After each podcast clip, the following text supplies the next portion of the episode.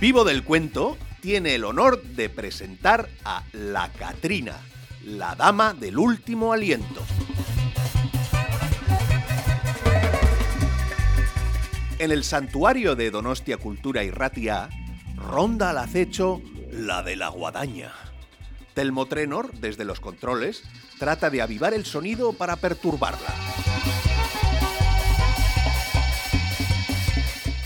Ánimas vociferantes recrean nuestra historia. Son Coro Vicandi, Jesús Mario Guetta, Necane Iza y el enano pachanguero. Todos santos, día de difuntos, día de duelo y luto por muertos enterrados, tapados, encajonados, incinerados, escondidos y camuflados con flores, en el mejor de los casos. La parca, la señora de negro, es cotidianamente negada, no aceptada, apartada del paso, relegada de la vista y del lenguaje. Es negativo o de mal gusto mencionarla. La hemos convertido en el miedo que alimenta el sistema. Se dice del muerto que ya no cuenta más el cuento. Por eso nosotros, que todavía seguimos vivos del cuento, os vamos a contar uno con la muerte como protagonista. Francisca y la muerte, de Onelio Jorge Cardoso. Bienvenidas, bienvenidos a Vivo del Cuento. 三只小猪。很久很久以前， 一只猪妈妈和她的三只猪宝宝生活在一起。亲爱的孩子们，Esos son cuentos chinos.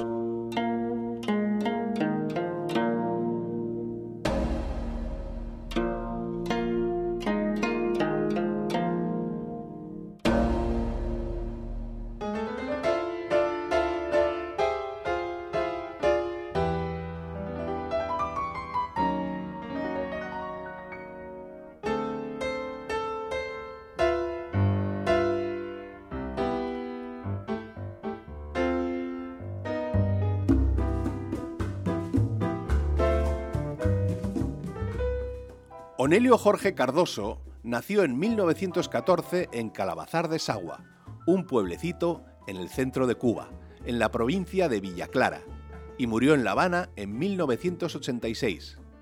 Conocido como el Cuentero Mayol, publicó numerosos libros de cuentos. Taita, diga usted cómo, El Cuentero, El Caballo de Coral, La otra muerte del gato, Iba caminando, Abrir y cerrar los ojos, Caballito Blanco, La cabeza en la almohada, un sinfín de cuentos. Consiguió reflejar en relatos como Los Carboneros, Mi hermana Visia o El caballo de coral la realidad de los pescadores, agricultores, obreros y mujeres de su época. Escribió para radio también. En 1948 se trasladó a La Habana donde trabajó como redactor del noticiero en la emisora 1010. En el 74 publicó El hilo y la cuerda que contiene entre otros cuentos Francisca y la muerte, que es el relato que hemos adaptado para este programa.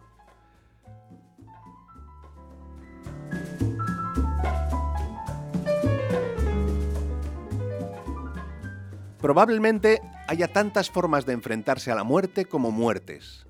Una de ellas es al estilo Macario, compartiendo con ella su más preciada ilusión, comerse un guajalote. ¿No te molesta que platiquemos? Trato tampoco a los hombres. Tampoco. Nos vemos un instante y en realidad no hay nada que decir ni tiempo para decir nada. ¿Puedo preguntarte una cosa? ¿Por qué me convidaste? Pues tenías mucha hambre. Se notaba re bien. Más de la que haya yo tenido nunca. ¿Y por eso me convidaste? Al mirarte pensé que ya no me quedaba tiempo ni de probar un bocado. Cuando tú te apareces ya no das tiempo de nada.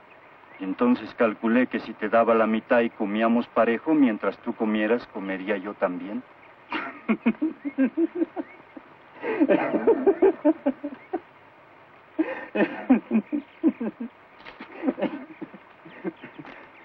Me has convidado, me has dado tu compañía y hasta me has hecho reír un poco. Así es que estoy en deuda contigo y voy a retribuirte. Voy a pagar tu invitación a un precio tan alto como nunca lo soñaste. Otra manera de enfrentarse a la muerte es retándola, como en el séptimo sello. ¿Quién eres tú? La muerte. Es que vienes por mí.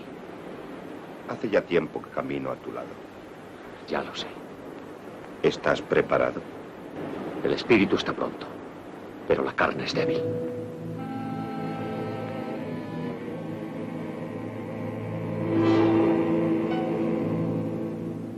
Espera un momento. Es lo que todos decís. Pero yo no concedo prórrogas. Tú juegas al ajedrez, ¿verdad? ¿Cómo lo sabes? Ah, lo he visto en pinturas y lo he oído en canciones. Pues sí, realmente soy un excelente jugador de ajedrez. No creo que seas tan bueno como yo. ¿Para qué quieres jugar conmigo? Es cuenta mía. Por supuesto. Juguemos con una condición. Si me ganas, me llevarás contigo. Si pierdes la partida, me dejarás vivir. Si quieren saber cómo lo hace Francisca, escuchen nuestro cuento de esta semana.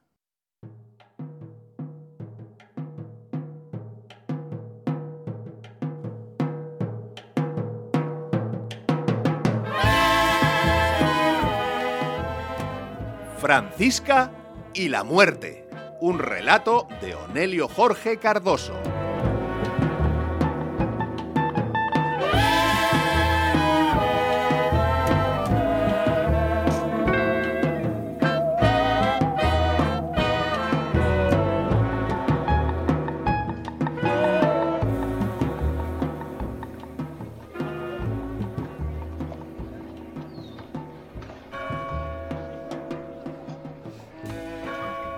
Santos y buenos días. Dijo la muerte y ninguno de los presentes la pudo reconocer. Claro, venía con su trenza retorcida bajo el sombrero y su mano amarilla en el bolsillo. Si no molesto, quisiera saber dónde vive la señora Francisca. Pues mire, allá por las cañas bravas que bate el viento, ¿ve? Ahí hay un camino que sube la colina. Arriba hallará la casa. Gracias.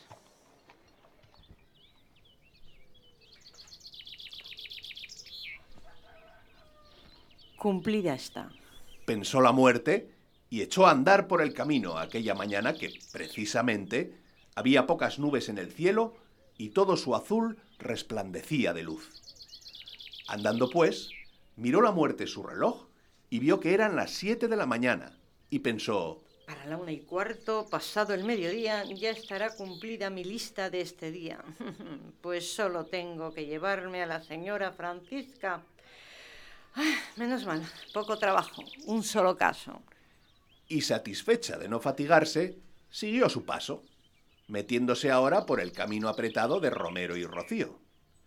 Efectivamente, era el mes de mayo y con los aguaceros caídos no hubo semilla silvestre ni brote que se quedara bajo tierra sin salir al sol. Los retoños de las teibas estaban por todas partes. El tronco del guayabo soltaba su corteza dejando ver la carne limpia de la madera. Los cañaverales no tenían una sola hoja amarilla. Verde era todo, desde el suelo al aire, y un olor a vida subiendo de las flores. Natural que la muerte se tapara la nariz. Lógico también que ni siquiera mirara tanta rama llena de nidos, ni tanta abeja con su flor. Pero, ¿qué hacer? Estaba la muerte de paso por aquí, sin ser su reino. Así pues, echó a andar por los caminos hasta llegar a casa de Francisca.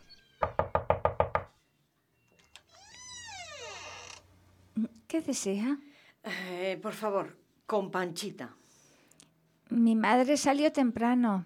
contestó la hija de doña Francisca, un poco temerosa, aunque la muerte seguía con su trenza bajo el sombrero y la mano en el bolsillo. ¿Y a qué hora regresa? ¿Quién lo sabe? Depende de los quehaceres. Por el campo anda trabajando. No era para menos seguir dando vueltas por tanto mundo bonito y ajeno. Hace mucho sol. ¿Podría esperarle aquí mismo? Los que llegan aquí, aquí tienen su casa, pero puede ser que Panchita no regrese hasta el anochecer. Caramba. Se me irá el tren de las cinco. Mm, No, mejor voy a buscarla. ¿Dónde me dijo que podía encontrarla ahora? Mm, De madrugada salió a ordeñar. Seguramente estará en el maizal, sembrando. ¿Y dónde está el maizal? Eh, eh, sígala cerca y luego verá el campo arado detrás. Gracias. y echó a andar de nuevo, pero miró todo el extenso campo arado y no había un alma en él. Se soltó la trenza y rabió. Vieja andariega. buah, ¿Dónde te habrás metido? Escupió y continuó su camino.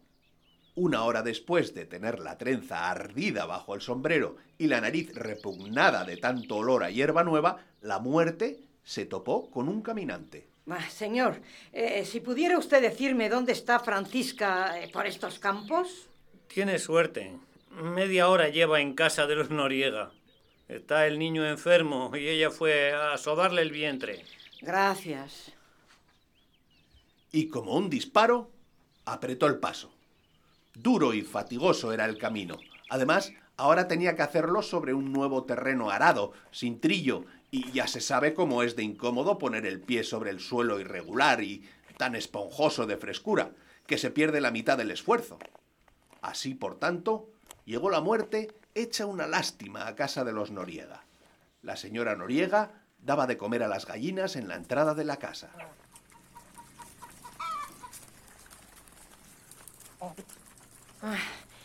A ver, con, con Francisca, a ver si me hace el favor. Ya se marchó. ¿Pero cómo? ¿Así? ¿Tan de pronto? ¿Por qué tan pronto? Solo vino a ayudarnos con el niño y ya lo hizo. ¿De qué extrañarse? Bueno, verá, es que siempre una hace la sobremesa en todo. Digo yo, Entonces usted no conoce a Francisca. tengo sus señas. A ver, dígalas. Pues, a ver, con arrugas, desde luego, ya son 60 años. ¿Y qué más? Verá, el pelo blanco, casi ningún diente propio, la nariz, digamos, Digamos, ¿qué? filosa. ¿Eso es todo? Bueno, además de nombre y dos apellidos. Pero usted no ha hablado de sus ojos. Bueno, bien. Eh, nublados. eh, sí, eh, nublados han de ser. Ahumados por los años. No, no la conoce. Todo lo dicho está bien, pero no los ojos. Sus ojos y su mirada no se pueden olvidar. Esa a quien usted busca no es Francisca. y salió la muerte otra vez al camino. Iba ahora indignada, sin preocuparse mucho por la mano y la trenza, que medio se le asomaba bajo el ala del sombrero. Anduvo y anduvo. En casa de los González le dijeron que Francisca estaba a un tiro de ojo de allí, cortando pasto para la vaca de los nietos. Mas solo vio la muerte el pasto recién cortado y nada de Francisca, ni siquiera la huella menuda de su paso. Entonces, la muerte, quien ya tenía los pies hinchados dentro de los botines enlodados y la camisa negra más que sudada, sacó su reloj y consultó la hora. Uf, Dios, las cuatro y media. Ah, imposible. Se me va el tren víbora escurridiza. y echó la muerte de regreso maldiciendo.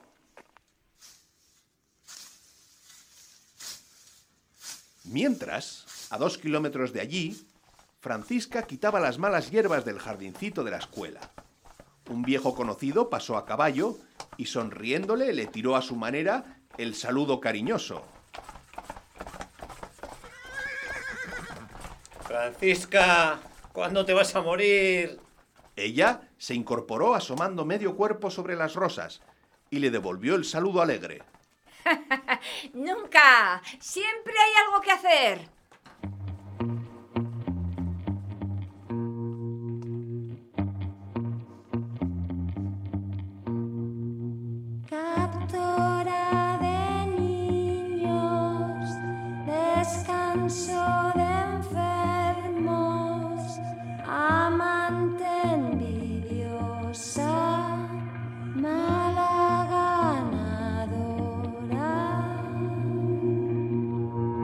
Llaman llorona, me llaman la blanca, doña Osamenta,